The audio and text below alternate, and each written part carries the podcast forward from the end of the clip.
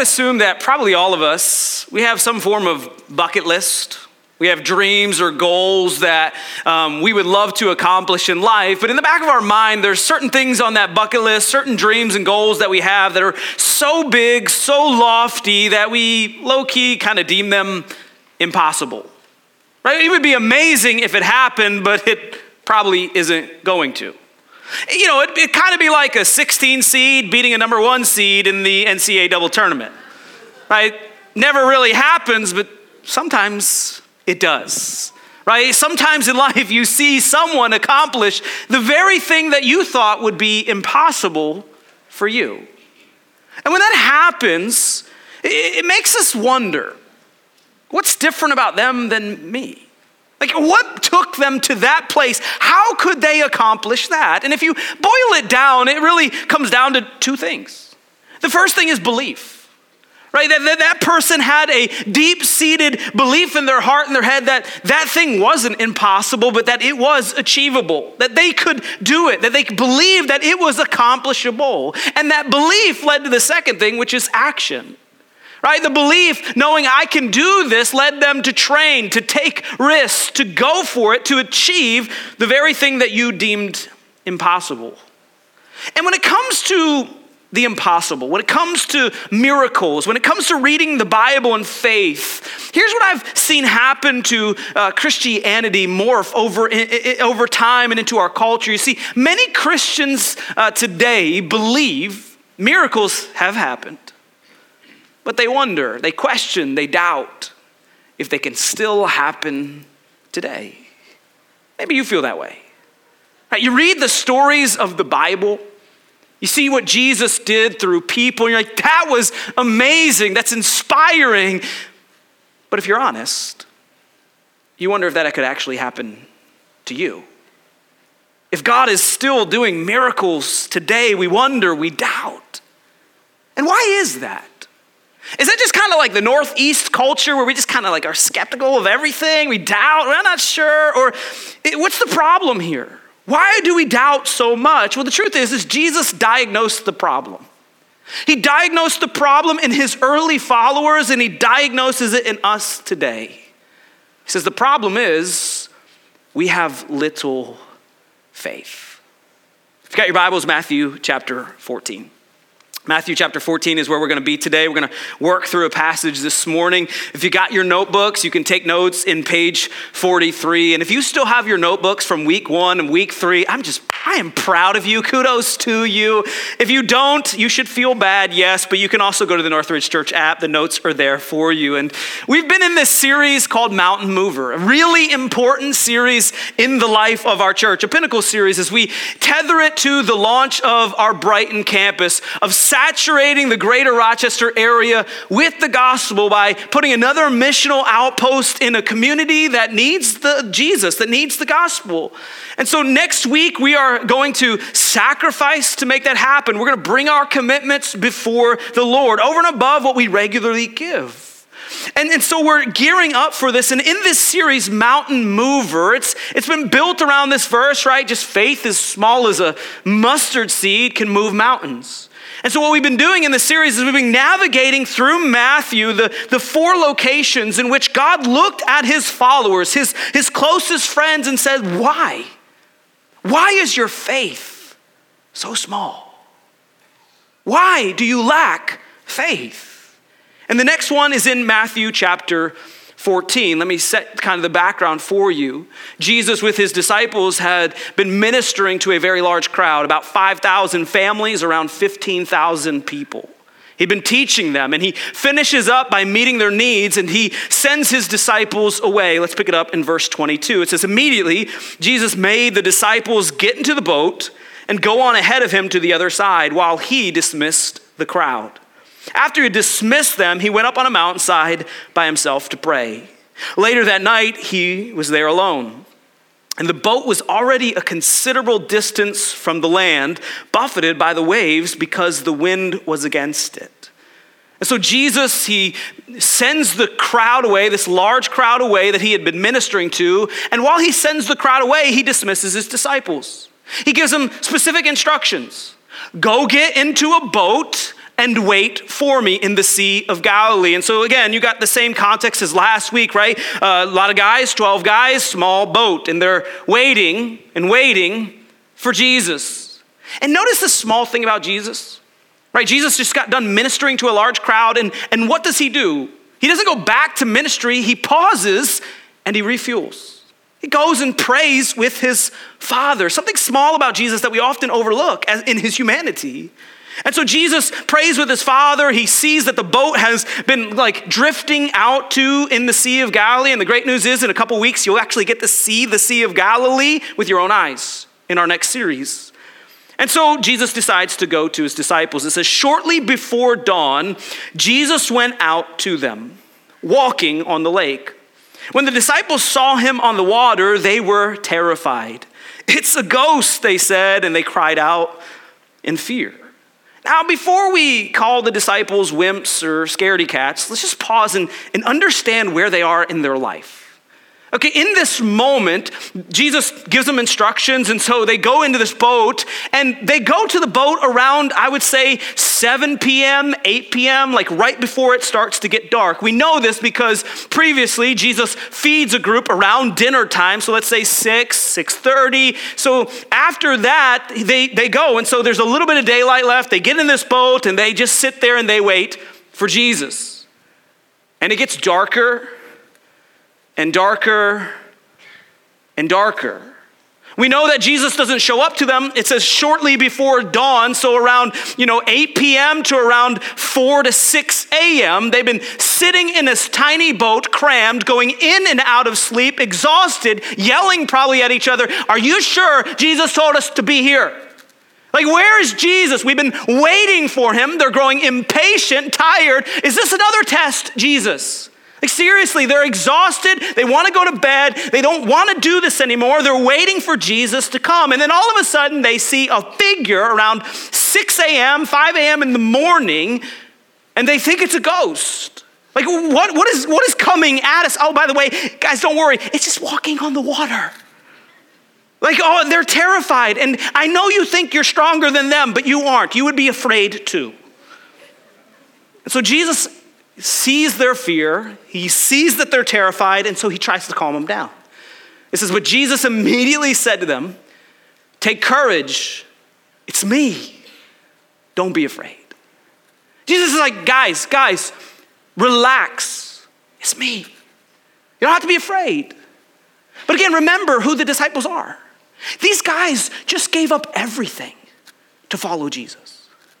Right? It wasn't that long ago. And so they're in this journey of trying to get and understand who Jesus is. I mean, they've seen him do the miraculous. They've seen him like perform miracles. They, they can't fathom. They don't understand it. And they're just trying to figure it out in, in life. And here Jesus is like, guys, don't worry. It's me. Calm down. You don't have to be afraid. Take courage.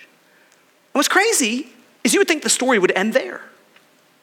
Like, oh, sweet. It's not a ghost, it's Jesus. We're good, guys. Jesus, come on, just come a little faster next time. But they don't believe Jesus. It's crazy to me. Or at least one of them doesn't believe Jesus because look what Peter says to him. He says, Lord, if it's you, so, Peter, if not all the disciples, are doubting the authenticity, the verification that it is actually Jesus on the water. Peter's like, Lord, if it's you, tell me to come to you on the water. And I have spent weeks trying to make sense to what Peter asked Jesus of, and I can't. It makes absolutely no sense logically. Because if we're all in our right state of mind, now I get it's 5 a.m., most of us aren't in our right state of mind at 5 a.m. with no sleep. But if we're all in our right state of mind, it would be as simple as this Lord, if it's you, come a little closer so I can see you. Speak a little bit louder so I know it's you. No, Peter's like, Lord, if it's you, I'd love to walk on water. It doesn't make any sense at all. Like, oh, you know what? I like Jesus. I like to just kind of climb out in the water. No, you know, why it doesn't make sense? Because it required faith. It doesn't make sense. You can't reason or reconcile it because Peter is, is literally living in something that many of us miss throughout our lives called faith, where it doesn't make sense. But yet he steps up and says, Lord, if it's you, tell me to come. And I recognize in my life, in all of our lives, God sprinkles moments like this for you and I. Moments just like Peter, where he wants us to put our faith to the test. Can I ask you this in your own life? Have you ever put your faith to the test? Have you ever been in a circumstance where you knew God had to come through or you were doomed? Not a circumstance where you could like justify calling it faith and believing, like, oh, okay, you know, I really did this, but I'm gonna give God credit for it. I'm talking about faith that's so uncomfortable that, that, that, God has to provide or it won't work, right? This is Peter's moment. Because I don't know, I've, I've seen the videos. All of us try to walk on water, right? It's spring, I think, not really, but it's almost coming. I pray in faith. It is coming. It's still snowing out here. Okay, I'm just I'm just venting a little bit. Okay, guys, just let me breathe for a second. But we've all tried to walk on water. It doesn't work. And we don't think this is that big of a deal because we do it in our pools and we, we go down and we come up. This is at night, in the middle of a sea. If Peter goes down, you aren't finding him. If he goes under the water and can't come back up, he's gone. There's no search lights, no iPhone like flashlights to find him. He's a goner. And so the risk and the faith it took for Peter to take this step was huge. And here's what I've realized about my own life and probably your lives. We like the version of faith that is comfortable. We like the version of faith where we can rely on ourselves and not God. We like to claim it faith. You see, many Christians today claim they believe, they have faith, but they're never willing to take a huge risk for God. And what's unique about this story is Peter is the only one. There's 11 other guys in the boat. What a picture of Christianity today. One out of 12 of us are actually willing to live in faith. I love this quote. It says, The problem with Christianity is not that it's been tried, and found wanting. The problem is that it has been found difficult and left untried. And to make matters even crazier and worse for the disciples is you have to understand the context of this passage. What's crazy is the disciples just saw God do a miracle and they still don't have any faith. Right? Let's look at the context of this passage. What happens right before this moment? Jesus is with a crowd. I told you, he's with a crowd about 15,000 people, and he was teaching them. He'd been teaching them all day to the point where it becomes dinner time. And so the disciples come to Jesus. They're like, Jesus, hey, you got to stop. There, there's kids growing weary and people are getting hungry. So we need to let the crowd go. And Jesus is like, we're not letting them go. We're going to feed them. And they're like, uh, okay, Jesus, what do we got? A uh, uh, couple fish and a couple loaves of bread uh, that's not going to work, Jesus. How are you going to do this? And Jesus says, Watch this. And so he blesses the food. And guess what he does? Is Jesus doesn't multiply the food there, he actually multiplies the food through his disciples. So he breaks that little that he had into baskets. And guess what happens? The disciples take the baskets and they walk to the crowd and they hand out the food. And the food just keeps coming. The disciples were actually part of the miracle. God was working it through them. And then, like hours later, when they're supposed to have faith, they don't have any. They just saw a miracle. And yet their faith was still small. Peter was the only one. The only one who said, Lord, if it's you, tell me to come. And I love Jesus' answer. He just simply says, Come on, Peter. Let's do this. Let's, let's walk on the water. Do you realize that God, Jesus, could have easily said, oh, hold on a second, Peter. Like, good try, buddy, but this walking on water is like a God thing, so just stay in the boat, buddy. Good job, little boy. Proud of you. I mean, God could have said that and it would have been like accurate, right. But Jesus is like, come on, come on, Peter. And that same invitation to Peter is, is the same invitation that Jesus offers you and I. Jesus invites us to come live a life of faith.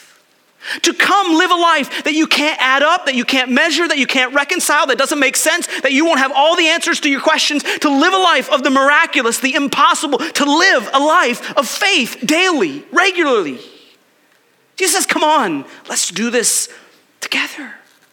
Come on, Peter. And look what happens. It says, Then Peter got down out of the boat, walked on the water, and came towards Jesus. Can you imagine this moment? Can you imagine this moment for Peter? As he steps out of the boat and it's like, oh my goodness, I am doing this. Can you imagine what the other 11 disciples are thinking? Like, whoa, is Peter, is Peter actually walking on water? What, what is happening? And it would quickly change. It's amazing how faith, how fast our faith can disappear. Right? Verse 30, don't miss this. It says, But when he saw the wind, he was afraid. Beginning to sink, he cried out, Lord, save me. Man, don't miss this, this, this moment in the text, right? He saw the wind. Right? For, for a moment, Peter ignored the wind. It's not that the wind just randomly came at this moment. No, for a moment, he, when he was living in faith, he had the ability, when he was gazing on Jesus and his focus was on his righteousness and his kingdom, he didn't see the wind. But the moment he took his gaze off of God, the wind started to hit him. He saw the wind, felt the wind. His circumstances became bigger and bigger to the moment where his faith diminished and his fear grew. Where his worry and his anxiety overcame his faith, and what happened? He began to sink. Lord, save me. And we, we get this, don't we?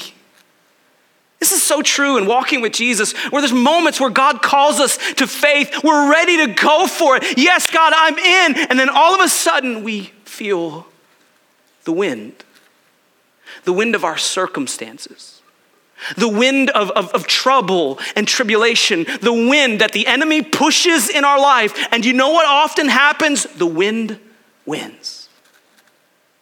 And we lose our faith. God, I wanted to. I wanted to go for it, but, but you don't understand, God, the circum, my circumstances. You don't understand what happened. And the wind wins. And our fear rises and our faith diminishes. Peter sinks. It says, immediately Jesus reached out his hands and caught him. And he says, You of little faith, why did you doubt? And man, I, verse 31 just, it has hit me so hard. Because what's so amazing is Jesus looked at Peter, who had the faith in the story, and says, You have little faith. And it makes me wonder, and when he looks at my life, what will he say? You of no faith? I mean, what would he say to the other 11 disciples sitting in the boat, right? Like, you of non existing faith? Because fundamentally, what we have to understand is when we claim faith, it has nothing to do with us. Right? It has nothing to do with our circumstances, it has nothing to do with the wind. When we live in faith, it is all about our trust in three things. The first one, who God is. That when we live in faith, we are banking on God as provider, as, as healer, as overcomer, as, as the victor. We're banking on God that He is good and His way is perfect no matter what He leads us to. When we live in faith, we're banking on what Christ has done for us, that He defeated our greatest enemy in our sin through His death and His resurrection, something we're going to celebrate at Easter in a couple weeks. And we're banking on that. We're trusting in that. The third thing is we're trusting in what God can do.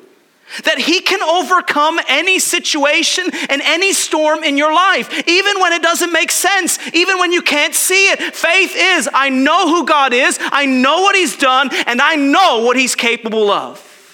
And it might not make sense to you, you might not understand it, but your trust isn't in you, it's in him. And here's what's crazy as many people think Peter failed. But look how his, this moment changed the disciples.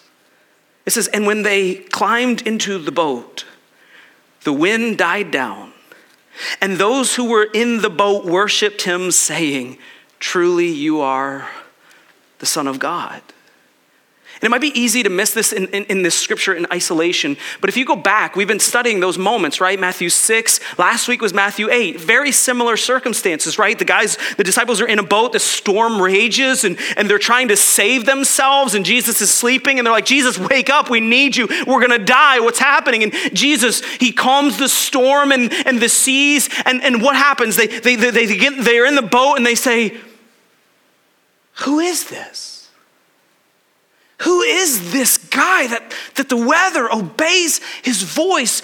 But in Matthew 14, six chapters later, something similar happens, and they get in the boat and they're not asking, Who is this? They're declaring, This is the Son of God. That their faith is actually growing because of the understanding of who he is. And the truth is, church, is we are kind of had a similar moment. This story of the disciples is running parallel with our story thousands of years later. Because in this moment, as we think about sacrificing to put a missional outpost in the Brighton community, it will require us to have faith. To do something that doesn't make sense, that the world will not understand that we can't always figure it out, but God can. And beyond sacrifice and giving generously, my question for all of us is will we be willing to step out in faith? Are you tired of living the type of Christianity that is safe and comfortable? Are you tired of sitting in the boat watching other people do and live in faith? Maybe it's our turn. And before you before we go too far, I think it's important to understand how faith has shaped this church. Right? Northridge Church has been around for over 100 years. And the reason why we still exist is because of the faith of so many before us. Right? We're still being inspired by Peter's faith thousands of years ago. Do you realize that so many people had faith, stepped out in faith to make what you experience possible today. If you're in the Rochester campus, you realize about 10 years ago, people sacrificed greatly so you could sit in these seats. If you're watching at the Webster campus, do you realize four years ago, many people in our church sacrificed greatly to put that missional outpost in your community. If you're watching online, do you realize people sacrifice regularly so this could be broadcasted on television and into your homes so the gospel could meet you right where you are? Do you realize that someone took a huge risk to share the gospel of Jesus with you so that you could be here today with your eternity secured? Because sometimes the faith of someone else inspires our faith today. And I want to share a story of faith that happened four years ago.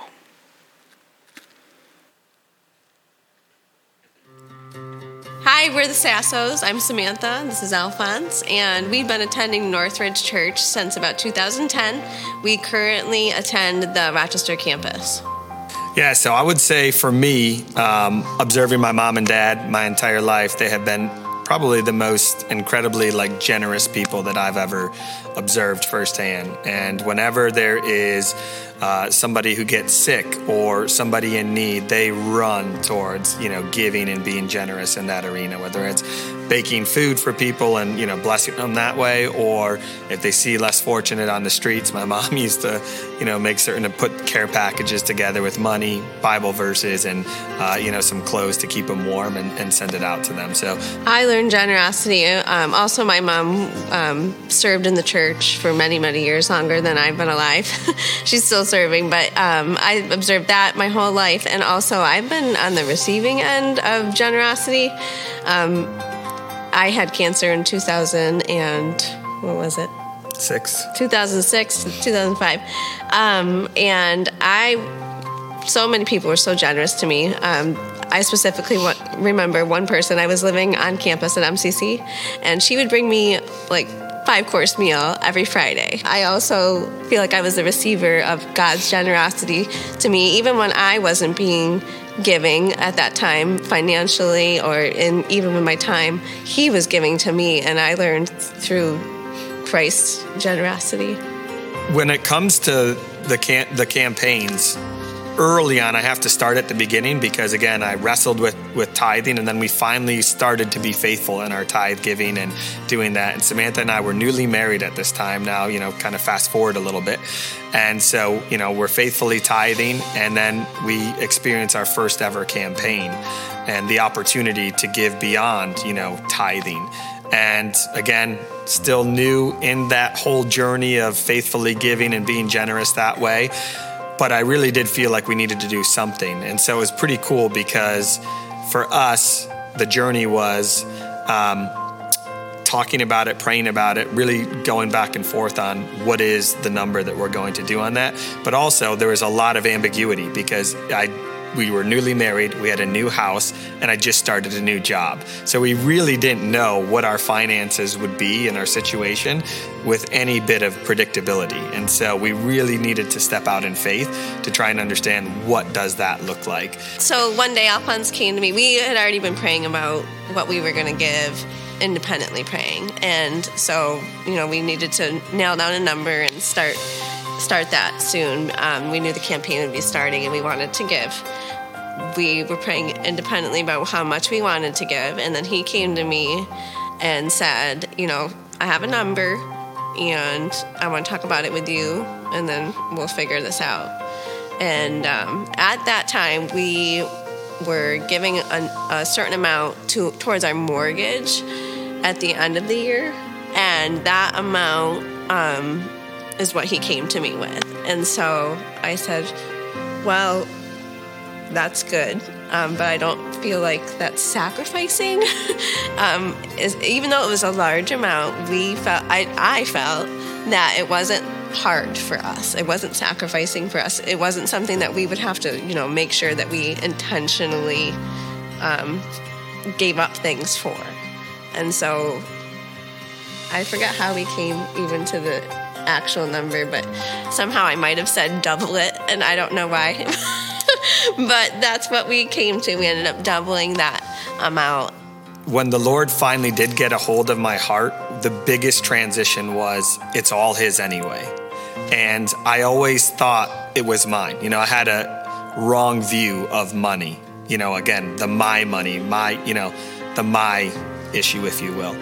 And once I changed my thoughts and, and my thinking surrounding that it's all His. And not only does He deserve our first fruits, but beyond that.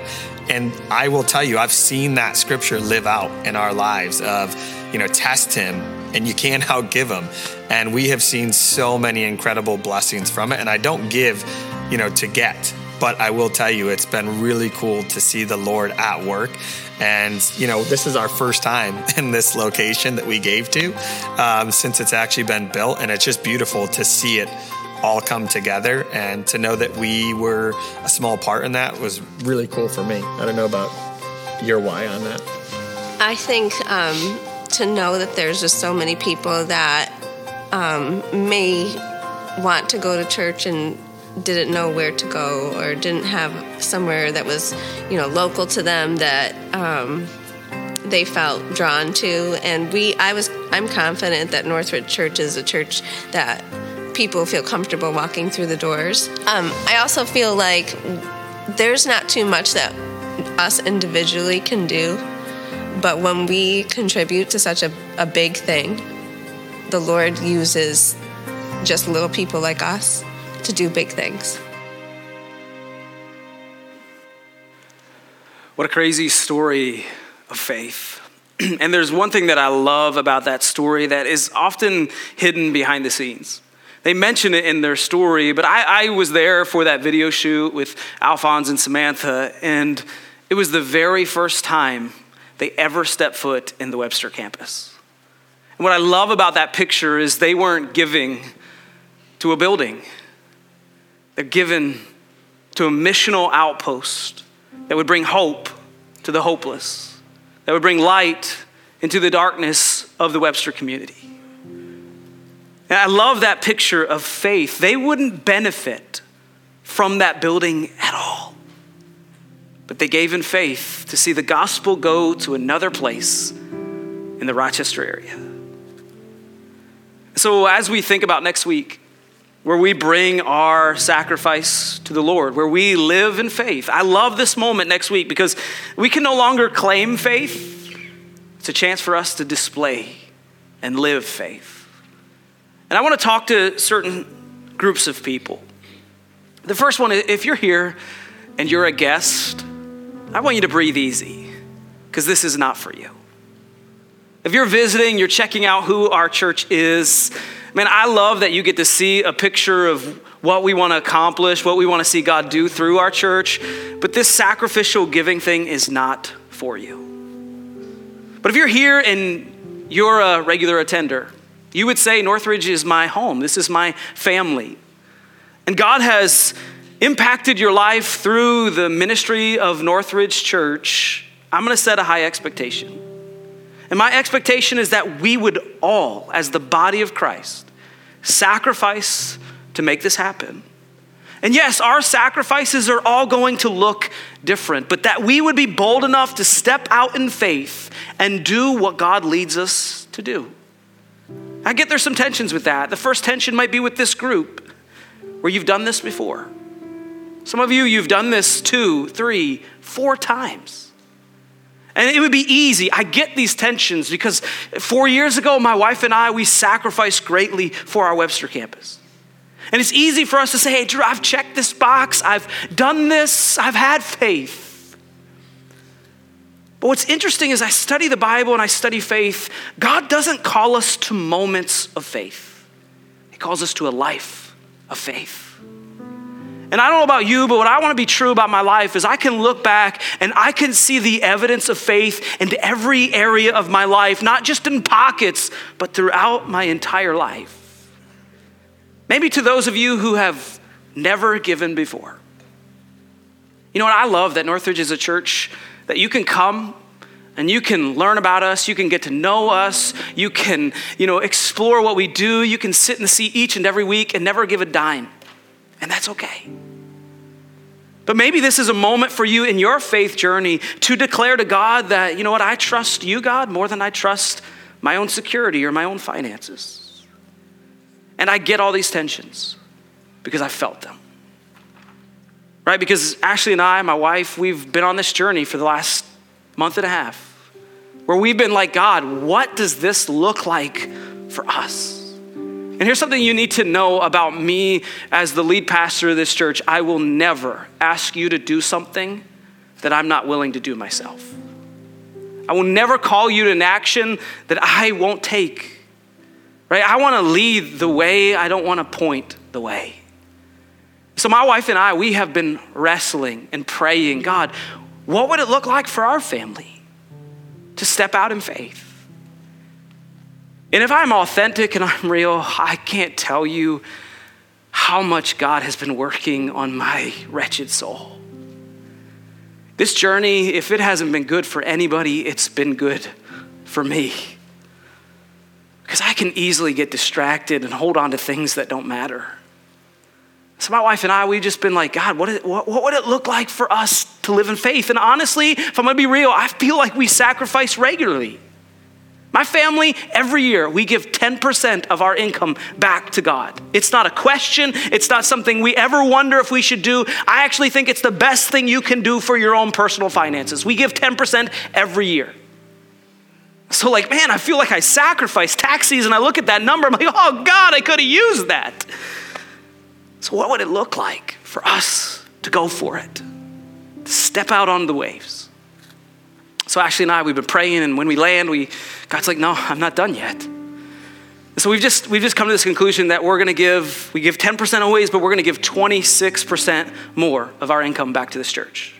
So over the next two years, we're going to give 36% of what God gives us right back here. And I, I don't say that for you to feel pressure. I don't say that for you to think anything of me. I say that for two reasons. I love this church. I don't love the buildings. I don't love the programs we do. I love the people who make this church up. And I believe with my whole heart that God has us here for a purpose and a mission to take the gospel to an area that desperately needs it. And I am all in for that. I'm with you in the journey. Secondly, I just believe, I trust that you can't outgive God. I saw it in so many moments in my dad and my mom growing up where they would sacrifice and God would come through. He would provide for them. And I'm just banking on God to do the same for me. It's gonna cost our family, it's gonna be tight, it's gonna hurt in places. But I wanna have faith. So here's what I'm asking you to do through this next week. I would ask you just to pray one prayer. When you wake up and before you go to bed, God, would you stretch my faith? Would I be willing to go for it, to live in faith? And so rather than waiting to pray that prayer, why wouldn't we do it right now? In fact, you were given two things when you came in this morning. You were given a commitment card and you were given a mustard seed. We'll use these commitment cards next week as we bring our sacrifice. But the thing I, I really want you to focus on is this mustard seed. You realize that Jesus says all you have to have is faith this small, and you can move a mountain. I don't know about you, but that, that really challenges me. My faith isn't even this big. So here's what I'd like you to do is I love for you to just right now bow your head and look at these two things and pray that prayer. God, would you stretch my faith?